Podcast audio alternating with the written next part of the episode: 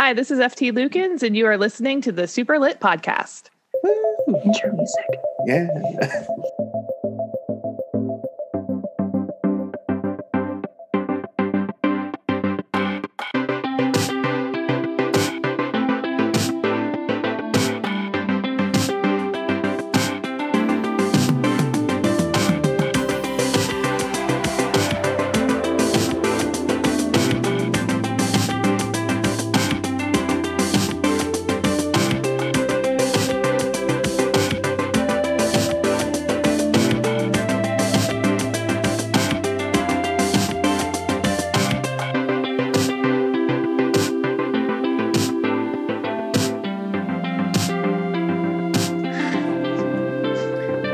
Everyone, my name is Brendan Patrick. We've got Sophie Green here, and we have FT Lukens, and you're listening to the Superlit Podcast. The Superlit Podcast is a bi weekly podcast pertaining to books about the LGBTQIA community. Hello, everyone.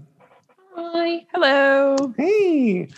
We were just talking about a standee, and I, it just flashed into my mind. I remember Ryan La Sala was at a book fair somewhere, and he was holding his book cut out, just like walking around with it, like, yes, yes. Dude, yes. that was at BookCon 2019.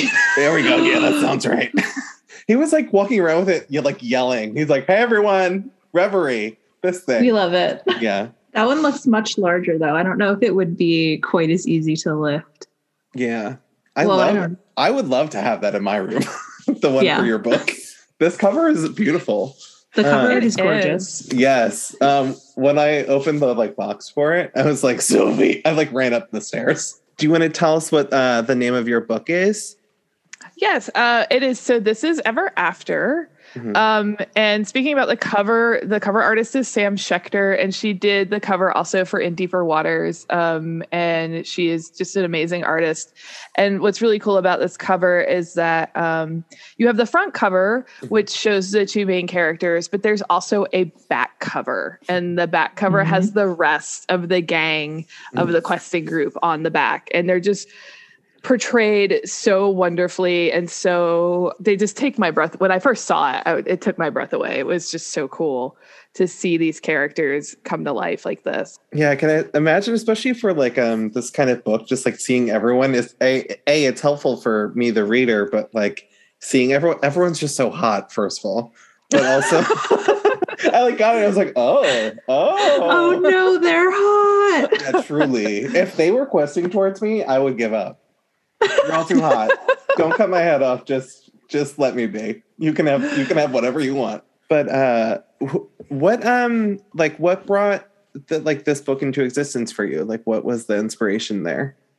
the inspiration was i wanted to write a rom-com and Mhm. um i was and poor julian winters i have mentioned him in every single time i've talked about this is he and i were hanging out and uh, he's such an uh, amazing contemporary writer um, and he writes the best rom-coms and and i was like man i really want to write a rom-com um, but i'm just not a contemporary writer and it's uh, i can't write things that don't have like a unicorn or a spaceship or something in them and he was like well just write a rom-com you know on on a pirate ship or write it in a castle or write it uh, in a spaceship you know and and that's kind of where the idea of so this is ever after was born was Mhm. um, to write a fantasy rom-com I love it. It really did. I'm not I've never played D&D before, but uh, the description of this being like the love child of like D&D and I forget what, what was the other description. It's like the love child of D&D and uh, romantic comedy There we go. Yes. I was Mhm. like, yes, this is it. And I I I'm like reading, I'm like, I I don't know a lot about D&D, Sophie does, but this feels right to me. It feels so right. It was Yeah. the, like the first page. I was like, oh, okay, this is an adventuring party. I'm in. Let's go. I was like, already. I was like, okay, was this character right? I was like, okay, there. And then I think like fairly, relatively early on, you you like describe them and give like kind of like their like quote unquote like class as they were. So I'm like, oh yeah, this is this is like head on, just like an adventuring party. This is going to be a good time. Yeah, um, I did that because, well, one first off is I'm uh, a massive geek, and I have always loved role playing games in D and D and World of Warcraft and and fantasy uh, tropes and everything. But um, when I was writing and crafting this story and knew that I wanted to start it in an unconventional place. So I started the story at the end of the main quest. And I know that I didn't want the reader to kind of just feel jarred into the story and they wanted to have something familiar uh, in those opening pages. It was really easy for me to go, well, I'll just use these really classic archetypes and use them uh, to make these characters feel familiar from the outset so that people can get a feel for them and what their you know role is and their personality might be like at the very beginning but of course as the book goes on you realize that your first impressions of the questing group might not have been accurate based on oh this person's the rogue oh this person's the bard um, kind of thing but mm-hmm. i purposely did that because the the beginning is such a interesting place to begin that I wanted to make sure that the reader would be invested right away. Mm-hmm. Yeah, it's such like a brilliant like shorthand to feel comfortable with the characters immediately. And even though you've literally just met them, they're like fresh on the page and you're like, oh no, I know like what Lila's about. Okay, yeah, she's sneaking off somewhere. She already has a bag of gold like somewhere stashed. She has already looted the room. she's fully she's, she's checked, she checked for traps, she's looted yeah. for she's checked the bodies, she's already have like rubies lining her like jacket. Like we know what's up. Like it, it's a, it's such a good way to introduce people starting at like at the end of a story basically mm-hmm. when you were writing it like did you write a little bit before like to get yourself into the swing of it was it like you wrote a little bit and then got to the part where the book actually starts and then went how did that work for you no i wrote i literally wrote him uh, beheading the bad guy What's the first thing That's amazing. That. yeah. Cuz I wanted it to cuz you know it's a it's a comedy. I wanted mm-hmm. it to be humorous and um and I was like what's the best way for it to to start off really funny is to, you know, have this kind of gruesome and it's kind of it's pretty gross. I mean, yeah, um, have this kind of gruesome, funny scene um, mm-hmm. of you know, like the main hero that is supposed to do this uh, thing and and um, defeat this you know bad person, and he just flubs it right from the beginning. I love that the sword wasn't sharpened. Like no. I think that is such a funny thing. It's like let me take a whack, and it's like oh crap. I have to do this again. And Bethany's like, well, I'm going to go puke. So thanks right. for that.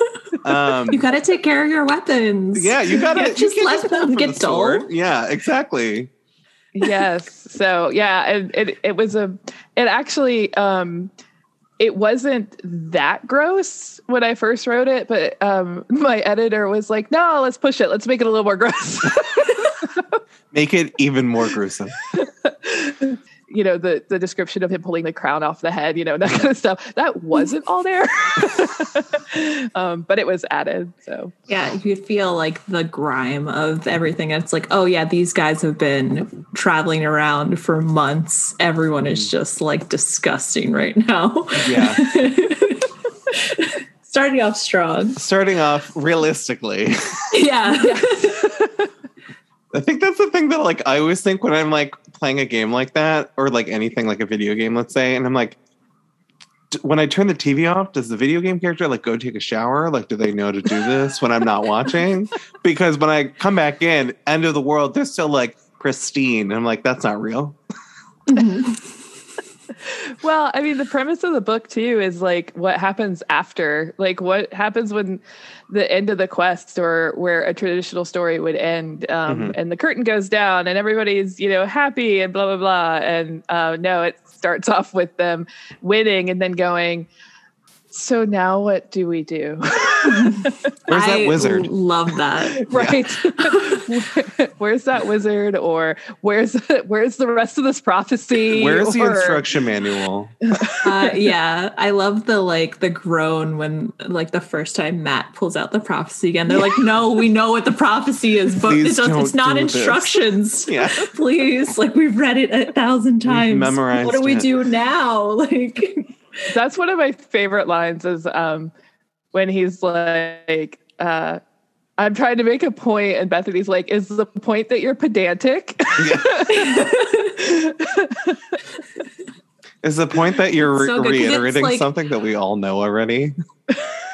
yeah, it's like it. I mean, it does. It's like it feels like a video game when you get like stuck on a level and you're like, all right, let me look at like the last like scripture or clue or whatever, and you open it. It's like, yeah, this is the same weird riddle I read two hours Yeah. ago. I still don't know where I am. Cool. Mm-hmm. Okay. yeah. Speaking Sick. of video games, did you pick up the Super Mario reference?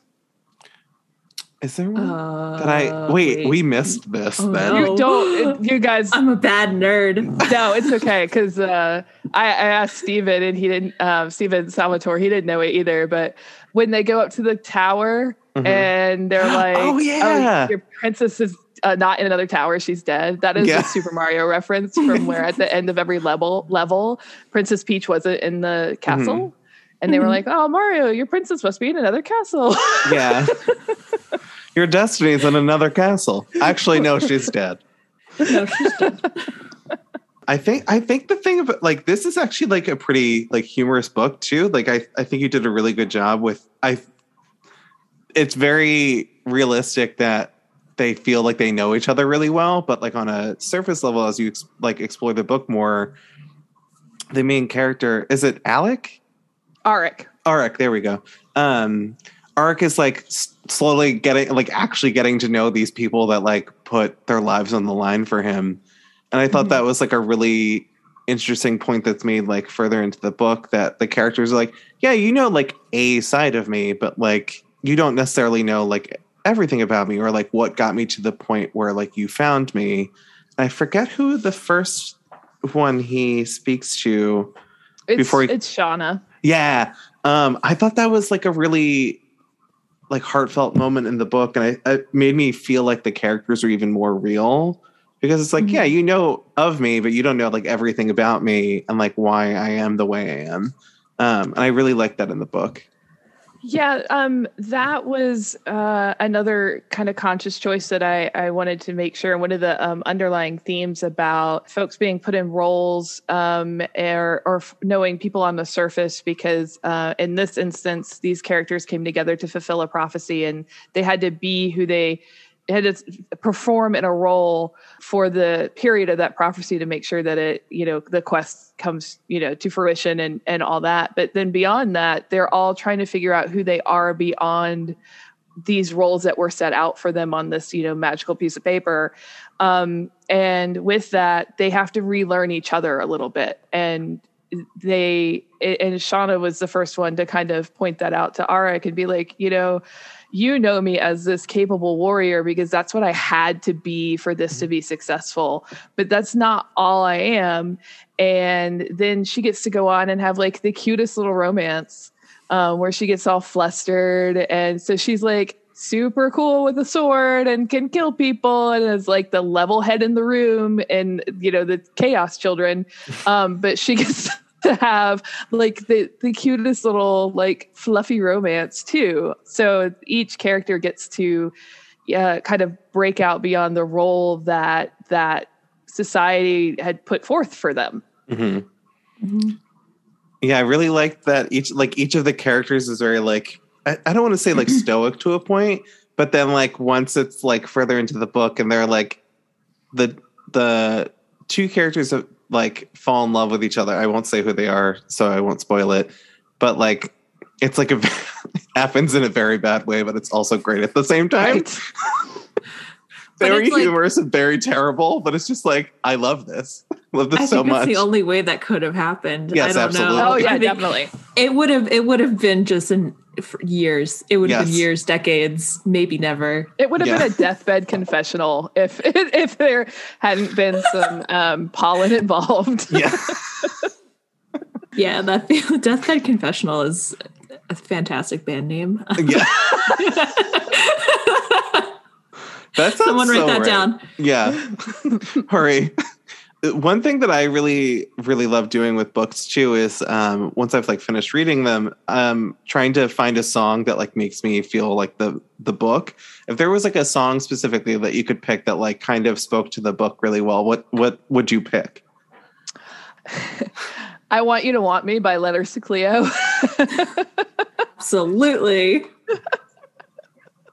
Oh my god, yes. That's amazing. So, uh, but you know, and no one has asked me about a playlist that I have made, but I listened to so much pop punk when I was writing this, Mhm. um, which seems a little weird, but um, it was just what the playlist was at the time. So there was so much like Blink 182 and um, some Fallout Boy and uh, all all those kind of like um eh, like 90s early not even 90s early o's um Mhm. kind of music was what i really or mid o's uh that i really listened to to write this and and i don't know why i don't think it comes across at all that i was listening to pop punk well, there's a lot of like pining in a lot of that kind of music too. of, yeah like there these- is I feel like that relates. I've been I've been reading it and like on the way to work too. I've just been like, what song would I pick for this? Um, Yeah. and I'm really glad. I love That that, actually translates. Yeah, I love it. The more I think about it, I'm like, yeah, every Blink 182 song is about Yep. how like Tom is just a idiot who doesn't know what's going on at all at any point in his life and doesn't deserve like any of his relationships. It's just about him being like just a big dumb idiot that's like, I don't know why these people are hanging out with me, but I guess we're dating now. This is where Which we're at. feels like the vibe. Yeah. yeah that is kind of the vibe I'm just thinking about Blink 182 now. Um, Sophie, did you have any any notes that you wanted to talk about? I mean, I just want I just thought it was so funny how how endearing Arik was and how stupid he was. stupid complimentary. I don't know. Um Stupid, comma complimentary. you're but he was like it's such like a, a good like kind of like trope of like a bumbling idiot who is the chosen one and then everyone else has to kind of keep him in line because he's Mhm. really just like i don't know what i'm supposed to apparently i'm the chosen one but what does that mean um and it just really like had such a good vibe of like the only reason that they like all succeeded was that they all worked together Mhm. it had like such a good like family vibe of like independently maybe some of the stronger characters could have like defeated the vile one but it really you needed they needed everyone like they needed each other Mhm. which i think is also such an interesting it's like so, it's so interesting that you start kind of at the end of that because tradi- like a traditional fantasy story you would kind of slowly build that like family vibe like as you process and as they go on the journey together and you like get to the end. And presumably i mean we talked about this a little already but they're already there. Like they've they've already like done what they needed to do. And now it's kind of like okay so um do we all like stay at the castle now or like What's the vibe? do i go home like Yeah. what's the yeah like are we still hanging out are we still friends like or was this like a contract Do we like each other? yeah like So Like- Arik is a really interesting character in that he is um, someone who was chosen to be a leader, but he doesn't want to be a leader, and he doesn't want to be not that the he just really doesn't want to be king because he doesn't want everyone to look to him, and he has a lot of insecurities about being the leader and having all these like strong personalities um, and these capable people looking to this village kid to do this stuff, and there's a real turning point for him um, in the moat monster scene. Mhm. um and he's standing there and like that i love that whole sequence because it starts off with them just being like no we're making our own traditions. We're we're the new we're the new rulers in town Mhm. and we don't have to follow what other people did in quote unquote tradition and then they like walk outside and the moat monster comes out and then does its thing and then Arik kind of like looks around and he's like oh crap it's me Damn it. the one. Yeah. oh Um, i'm so oh i'm doing this okay Right. He's like, oh, I have to jump in. like, but he Damn does it. it, because Yeah. he takes that like second to to, you know, pause, but then, you know, cape and all, he jumps in. And Mhm. from that kind of point forward, you see him start to kind of grow into being a capable king and um you know knowing that he doesn't know stuff and and being smart enough to rely on the team that he has around them and and work off their strengths um, so that he can be successful and that they can all be successful together and happy and alive. So, but yeah, he's the trope between um, Arik and Matt is really much kind of um, idiots in love. Because yeah I think that's my favorite trope. ever. well, good because uh, that's a lot of this book. Mhm. There were like a few times that like I got like emotional. While I was reading it. I was like, why can't they just see each other? and it's just uh it. I think it has like a, the book has a really nice payoff, but I think it's also just like I love the friends around him just being like, who wants to bet? Who wants to bet that this isn't going to happen? We're like, Yeah. oh, you think it's not going to? He'll be here in ten minutes. What are you talking about? They'll figure it out. yeah, I um I love that they have these people around them that are like rooting for them, but also Mhm. both like also like letting them figure it out on their own and kind of Mhm. careful because they don't want to intervene. And a lot of the like the tension between Arik and Matt, it, you know, is based uh, around that curse. And you know, Arik doesn't want to like damn Matt to have to stay in the castle the whole time and be with Mhm. him. And Matt doesn't want to be Arik's second choice and doesn't want to be, um, uh, you know, the the best friend um, always. And it's really difficult for both of them to to get beyond, get them get out of their own way Mhm. um, to be together. Yeah, I think also it's very understandable too. Like if you're friends at first with someone, like specifically, and that's like how the relationship started, and it's not like something that you ever think is going to be different than that. If you both start feeling different ways, it's like, wait, how do we broach this conversation just in general? Because it's like, wait, is this like appreciate like do we just appreciate each other like as like a nor- like normal level or is this romantic because a lot of those feelings are very much similar and i totally understand them both being like oh he doesn't he doesn't know Right. we're just friends Yeah, exactly. We're just really close friends. yeah we're just really close uh, friends that lay in bed together all the time and snuggle and like eat dinner at the Yeah. same time and just like play with each other's hair it's just like totally normal we're just platonic Just, guy, just a couple guys being dudes. yeah just guys being guys Yeah, yeah. it's So- it's very two guys sitting in a bed five feet apart because they because they're not gay, but they are. They love each But other. they are. They just they just won't talk about it. Yeah. um i i like that there's like subtle like queerness throughout the book too like Mhm. it's like it's a fantasy book so why the fuck would you not have uh like Right? sorry I didn't mean to swear but why would you not have like completely queerness be Yeah. like it's like there's there's dragons and there's giant squid monsters there's definitely like some like gay they them's kissing like boys Yeah. yeah, like why Uh-huh. not absolutely it's, and it's like just kind of it's never um like put into question it's never at all like challenged by anyone it's Mhm. literally like when they find out that there's this kind of like curse that's looming they're like all right let's find you a partner like literally any any of our friends any Mhm. like down for anything it's it's never Yeah. even like okay so we're gonna find you a princess Yeah. who, who's sitting in a tower. I mean, they do try to do that, but that's just because she's there. But like, um, so I, I I really appreciate that in like a fantasy novel.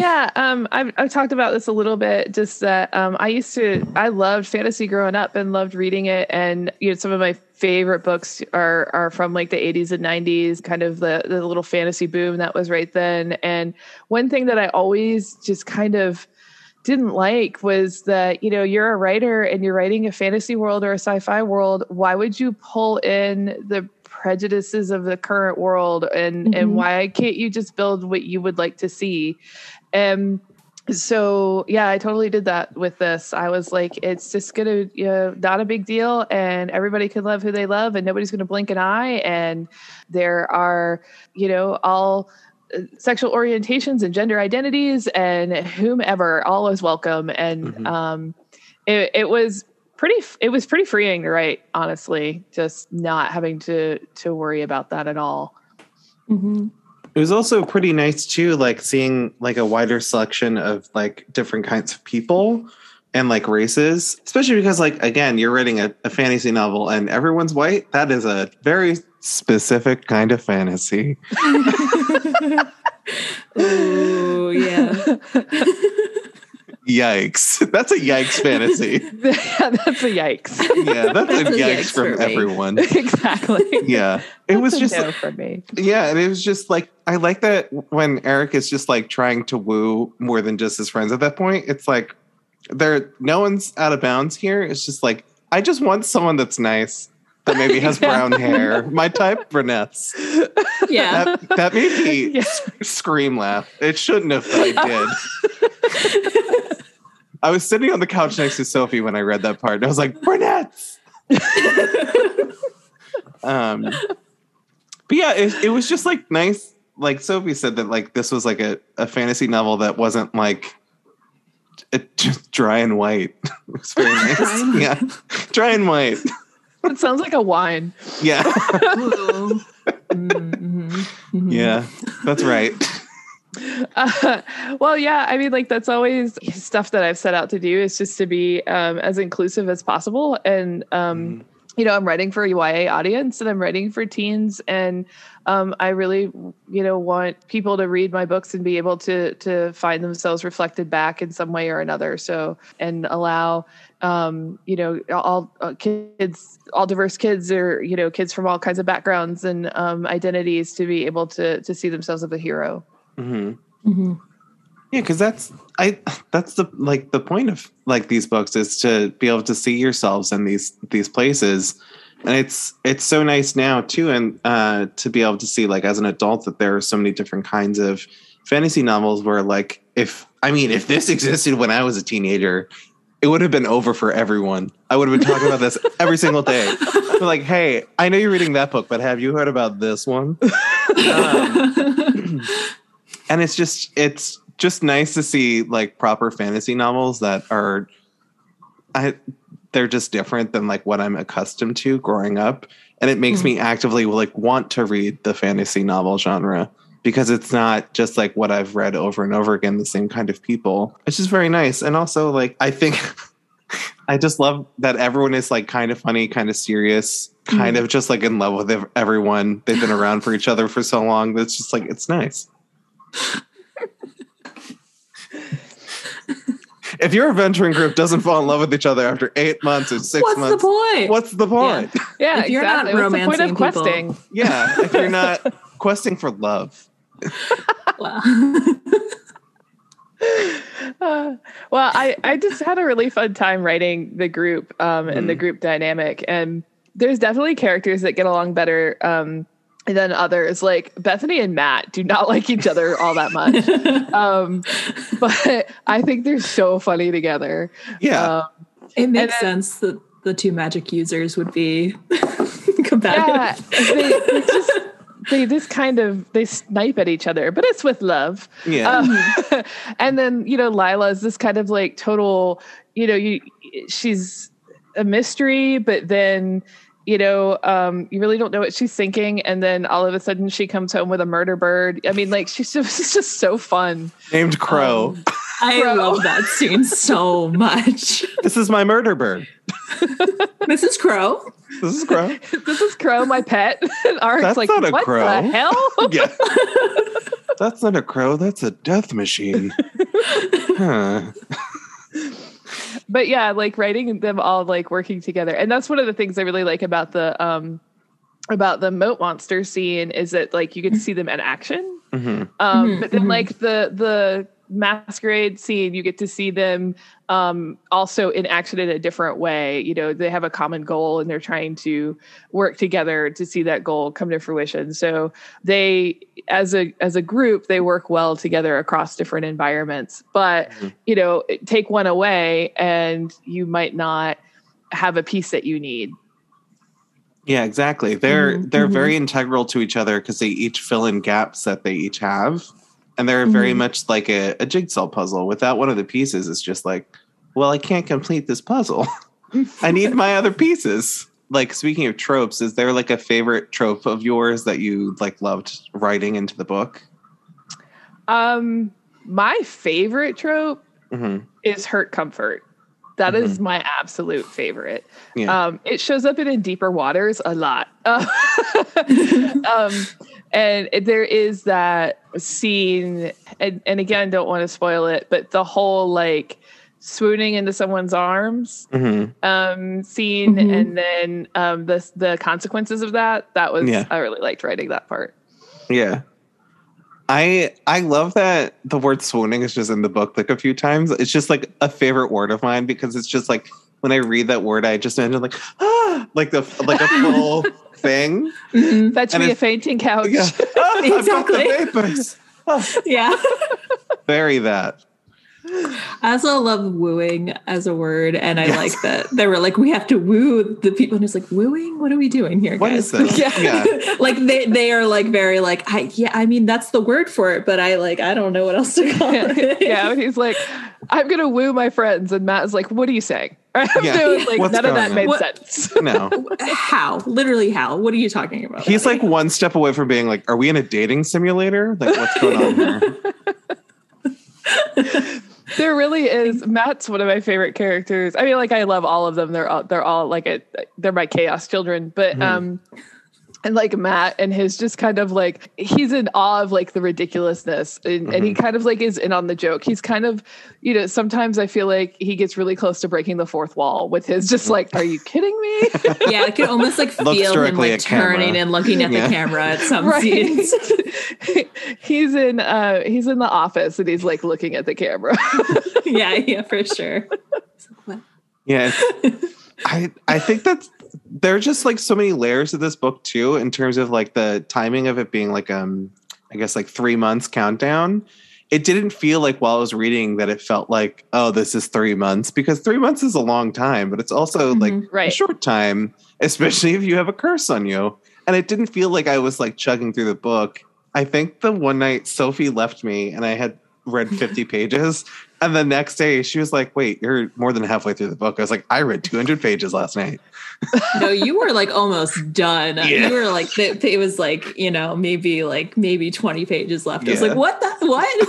what happened? I told my boyfriend about it. He was like, wow, you really like this book? I was like, absolutely.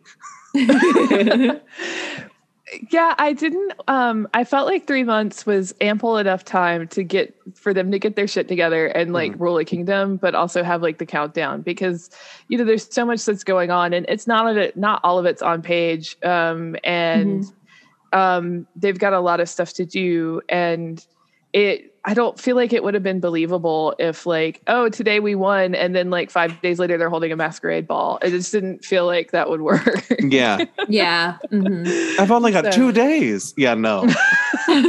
I can't read that book. It's too much. yeah, that'd be really stressful. I would be Come like, on. that's the thing about, let's say, like Majora's Mask. Granted, you get to play it over and over again in the span of like the three day thing, but that is stressful. like it, it, it doesn't feel good. well, I didn't want to. One of the things about um, world building that I, I try to do is just to maintain, like, even as silly as some of this book can be, like, the internal consistency is always there. So Mhm. it makes sense for the world. And even though, like, Matt can do magic and Bethany can, like, um, make people believe stuff and all those kinds of things, it the world has to be consistent across itself. Mhm. So it didn't make sense that in the beginning they're like throwing up and um, didn't notice had to sharpen his sword, and then all of a sudden, like you know, six days later, the kingdom is running fine and Yeah. and everybody's happy, kind of thing. So, Mhm. um, and I felt three months gave them enough time to kind of like get a fledgling kind of you know government going Yeah. um, but also didn't like stretch out the Mhm. curse and, and gave it kind of a, a, a, a tense little timeline. But I also have to say, like, I had so much fun writing this book um, that there's my edit agent and editor both had to go through and cut it down a lot because there was so much like superfluous stuff in it um, that it it was it was trimmed quite a bit. Yeah, I feel like um and also like I think the length of the book, I think it's like 340-ish pages. hmm Um I think like that's like a great amount, especially for like a fantasy novel, because classically a lot of those, the length of those just terrify me for no reason. It's like, okay, yes, I understand we're walking through the forest for five weeks, but I also don't want to feel like I'm walking through a forest for five weeks. um, and it never felt like in this book that like it was just like slugging. But even when it's like they're doing something that's time consuming, it felt like the pace was it of it was really good. Um, That's the magic of having a good editor. yeah, Shouts out to the editors. yeah. Uh, who was yes. who was your editor, by the way? Is that Uh, it's Uh, Kate Prosswimmer at okay. um, Simon and Schuster. Oh, nice. Yeah, they were Simon and Schuster was uh, they were nice enough to send us uh, like the, uh, the a PDF version and the physical copy, um, and uh, they've been very nice to us so far. It was very sweet of them to do that, and I very much appreciate it, especially because this book came out yeah two days ago. On Tuesday, yeah. Yeah, that's so exciting. Goodness. It is. It is. I know. I was. I did a um a thing last night, and someone asked me, "So what's next for you?" And I was like, "The book literally came out yesterday. the book just came out, please. Can I have a minute?" yeah, you can't ask a, a parent who who just had a the their their child like, oh, so what's next for you? I don't know. maybe being with this this book for just Yeah. like a day, maybe. Yeah, it's a common question. I get it, but it was Mhm. just like I was like, I literally this came out, but actually that day I turned in edits for another book. So Oh. I mean, I would like to maybe take a nap. I think that's what's next for me is some sleep. Oh my god. Yes, yeah. Last night's um thing was event was on the West Coast, and they were Mhm. like seven thirty West. Coast. And I was like, oh man, that's ten thirty my time. Yeah, That's bedtime. I'm already I asleep. am, I am an old. I am in bed reading at that point. I'm an old yeah. me. I'm an old. Oh, I'm the old. event was with Ryan La Sala, right? Was yeah, Ryan- yeah. He is a, a chaos him for that. monster. Yeah, I blame him for all chaos. I know you have had other books come out in 2019. Was that when uh, is it in Deeper Waters had come out or? No, um, I was with uh, Interlude Press Mhm. for a while, and I had um, five books come out with them. Mhm. Um, so 2019 was actually a book called Monster of the Week um, Oh. that had come out, which is a, um, a comedy urban fantasy duology, and it's uh, about cryptids. I'm I'm in. is Mothman I'm so in there? uh, Mothman does not make an appearance, but he is That's okay. referenced. Yes. Um, Thank God. but it's like that one was really fun to write. I wrote it. Um, I think the first book came out in 2017, Mhm. um, and actually won quite a few awards. And then um, the the second book was Monster of the Week, and it the came out in 2019. So, um, but that was the the rules duology, and it's all about cryptids and this teenager who um, lands a job working for this person who is a cryptid caretaker and so, So has to keep them hidden from the rest of the world Mhm. and so he gets to hang out with like this really you know mean unicorn and um he the, the ozark howlers involved which is Mhm. like you know a midwestern cryptid and there's uh, mermaids in lake michigan and sasquatch Mm-hmm. shows up so it was just super fun um writing those so um, i was at at bookcon promoting those That sounds so cool. I that sounds like right up my alley. I love cryptids. yeah that was um i that was small press so it did, doesn't have as wide of reach as in deeper waters and so this is our after um Mhm. in deeper waters came out last year um, oh, okay. I thought Yeah. the name sounded like very familiar, and I was I was this one yes. Yeah. I literally was like, I feel like I know what the cover of this book looks like. Sophie and I looked at this book like a hundred times, I think, when we were looking at books. We were like, pirates, gay, maybe. This seems it. Mhm. I feel like it was that the that uh the image of that the cover of that book matches Sophie's background right now.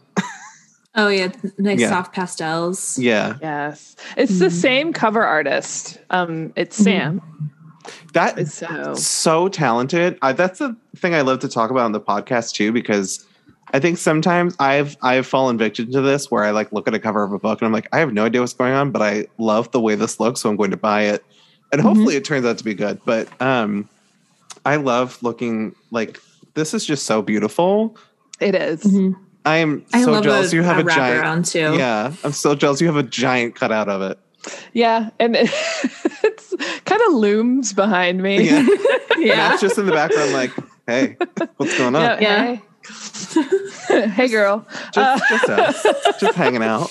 that's the ryan gosling meme you know um yeah. Anyway. Exactly. I'm so pleased about the back cover too because like Mhm. Bethany, Mhm. Lila, Ryan, and Sh- and Shauna are all there, um, Mhm. and, and she just did such an amazing job with them, and it it just made me so happy. I Mhm. I think this really illustrates too, like when you're getting to know like a like a fantasy cast. Like this is really cool because as I like read their names, I like flipped to the back to be like, okay, that's who this is, and this is who this is. Um, and I think also just Mhm. like seeing them really helpful, especially the, like throughout the story too. And they just look so Mhm. fun together. They look like they're having a great time. Yeah. I'm also Yeah. very hungry looking at this food. So I know. I know. They were like asking me, like, well, what should they be doing? And I was like, I don't know. eating. they should be like Hanging um, out. Mhm. hanging out and and being the messes they are. The Hot messes, quite literally. Yeah. hot messes. But yeah, I think do you is there anything else you wanted to talk about, Sophie? I don't think so. I think we covered everything The only that other I, I had written down. Yeah. The Mhm. only other thing I had was that I liked that the language in the book was like a mix of I have the tendency of calling things vintage and I I don't like old and like it's like old Oh, English. vintage. Oh, vintage.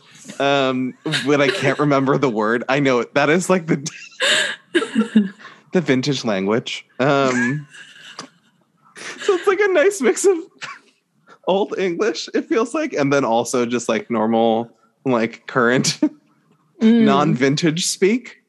Um, I just like It's like a classical fantasy without being inaccessible. yes, kind of, exactly. yeah. I think I think that's probably why I was so like voracious with it because I didn't feel like I was like I'm not not smart enough to read this book.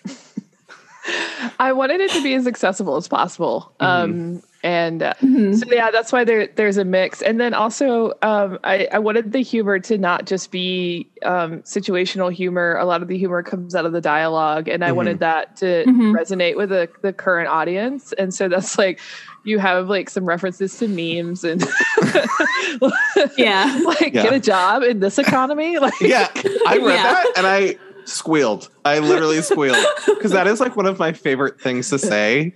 I remember saying to my Yeah. dad, "In this economy," and he was like, "That's so funny." I was like, "I didn't come up with it. That's from the internet." and he has texted me things like, "Oh, in this economy," like jokingly. I'm like, "Yes, thank you, Dad. Aw. Love that you're catching on." but yeah, I wanted to make it like the humor, you know, current for the for the teen audience, young adult audience, Mhm. and um and a lot of that comes out through the dialogue. So there's there's a, there's the different types of humor. There's the situational humor, like Mhm. the snarky, like back and forth, like the meme kind of humor, Yeah, um, and then just kind of like the fun, like Easter eggs, um, like the Super Mario joke, and Mhm. um, Mhm, mhm. you know the there's a couple others in there that I can't think of off the top of my head, but Mhm. they're there. Um, someone sent me a message on Twitter and they were like, was this a, a joke from the Knight's Tale? And I was like, you'll have to remind me what line it is. which do you mind? Wait, yeah. Uh, I now you was need to. it's like probably, but you have to like be more specific. Yeah, the and whole then book. you showed it to me. Yeah, And I was like, oh no, I didn't, that was not intentional.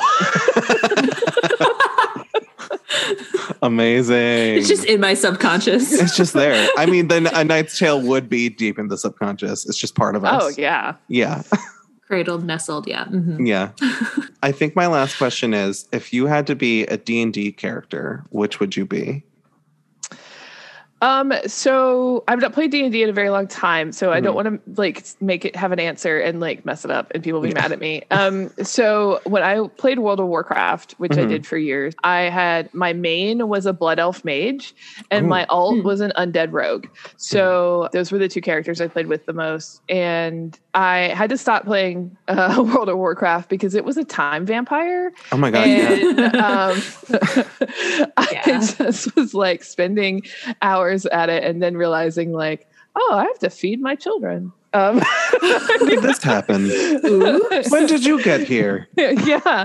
Um, no, it wasn't that bad, but it was. Yeah. It had gotten like the Mhm. point where it was you know, taking up a significant portion of my life. Yeah. so I stepped away from it, but but those were my two my two characters.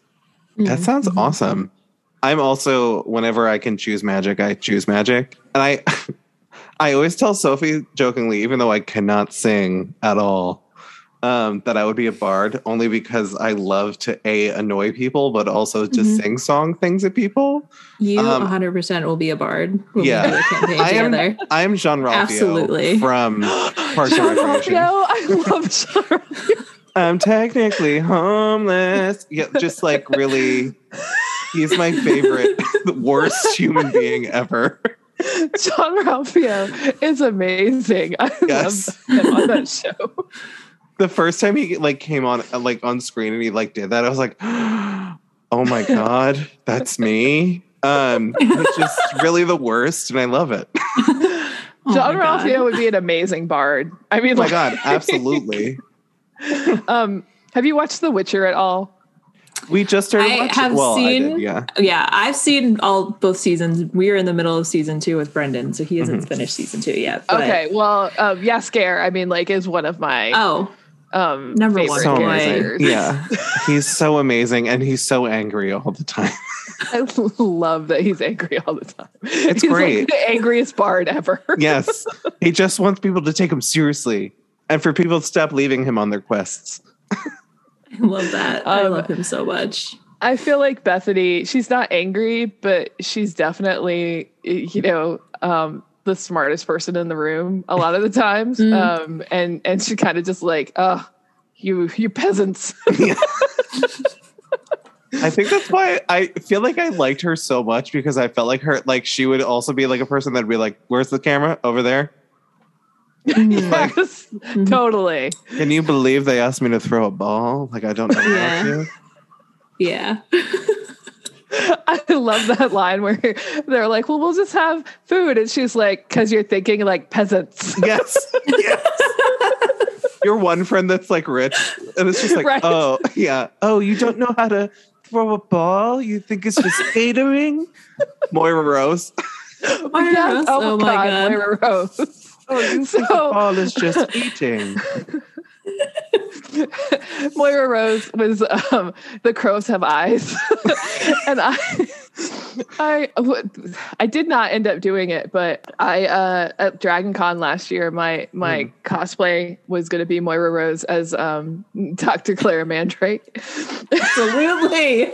That is, you have to do it at some point. That needs to Oh, be. I will. astounding. I Yes. will. Like I, I've got the hair now that um, you know, I just cut it, so uh, I'm at the the right length and everything. But um, I just didn't, I didn't have time to pull it together, and Mhm. um, I was on so many panels and doing so much. I was like, I can't go to a panel dressed as.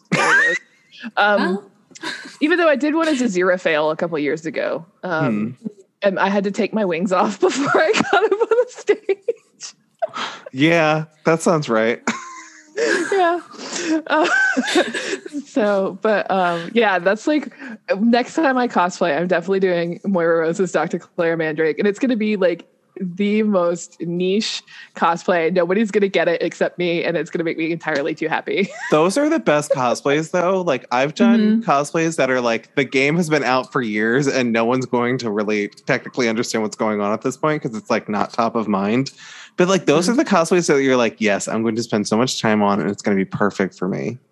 I love. and then when you see people in cosplays that are really niche, weird things, you're like, oh my God, you're dressed as this finally, yes, What? yeah, it's exactly. like the best feeling in the world. It's so Mhm. good.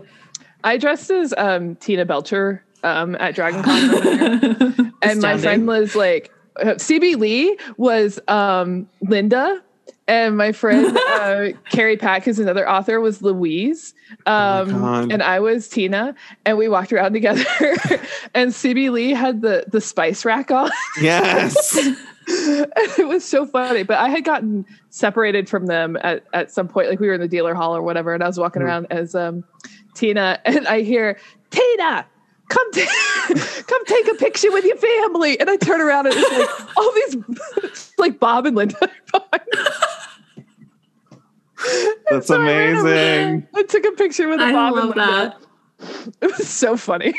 I my drag daughter did Linda once, and I think it, she's like very great with like edgy makeup. Um, she's very like gothy, but her just doing like Linda Belcher was like probably my favorite thing that she's ever done. Because she like really got into it. I'm like, yes, go buy the right mom jeans. Like you got to do everything right. And she started talking like it, and I was like, absolutely, this is it. So happy. Oh yeah, um, we were like talking about what group costume we wanted to do, and I, and I'm obviously the Tina of the group, and um, and my friend Kara was like, I'll be I'll be Louise, and and um, CB was like, okay, well I'll be Linda, and then we were like, okay. And I was expecting her to show up with like jeans and an apron, whatever. No, she showed up with jeans, the apron, the shirt, and then had made a spice rack.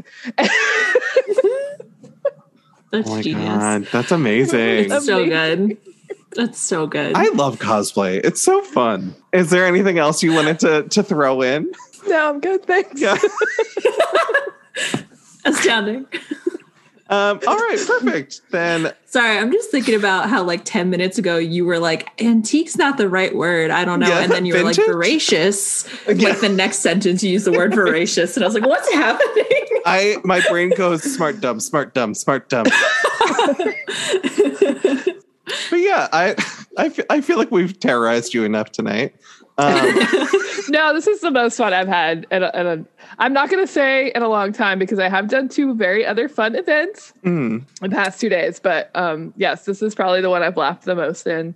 Um, okay. You can you can tell us we're the coolest people you've ever Yeah, yeah, it's- edited it's out, I promise. well, and thank you so much for having me. And you know, people can find me at ft lukens or ft-lukens.com. okay. um, and then FT Lukens on Instagram and FT Lukens on Twitter. Um, can uh, I'm I s- talk to people the best on Twitter because I can use my computer to type it out because I'm Yeah. really the greatest at texting. So and, and Mhm. Instagram you can only use on your phone. Oh yeah. Um, but yeah, so if anybody wants to send messages to talk about the book or whatever, uh, I I try to respond to every message. Well, that's awesome. Yeah, if you're interested in speaking with FT, um, definitely check out their Twitter or their Instagram. And then, uh, where can we get? Uh, so this is ever after. So you could still at this point get signed copies through Malaprops bookstore in Asheville. Um, and uh, you can at this point in time you can still get them um, if you want to like you know have it personalized or whatever. Mhm. Um, but later dates uh, you should still be able to get signed copies because I go there often and I'll sign stuff. Um, Oh, so awesome. But ev- everywhere else you know your local indie bookstore or Mhm. your barnes and noble or if you have if you must amazon um they it's everywhere so That's great. Hopefully not Amazon that you have to go. Hopefully everywhere else. yeah, Yeah. please uh, Bookstores. if you have a local indie bookstore or you can go on um uh oh what is the website that lists all the indie bookstores Uh, bookshop.org is a good one. okay Uh, It's not the one I I'm don't know if that's what you're but- thinking. Okay. but but that works Mhm. Mhm. Perfect. All right. Well, um, my name is Brendan Patrick. We have Sophie Green here, and we've been talking to FT Lukens about So This Is Ever After. Uh, this is the Super Lit podcast, and we'll catch you next time.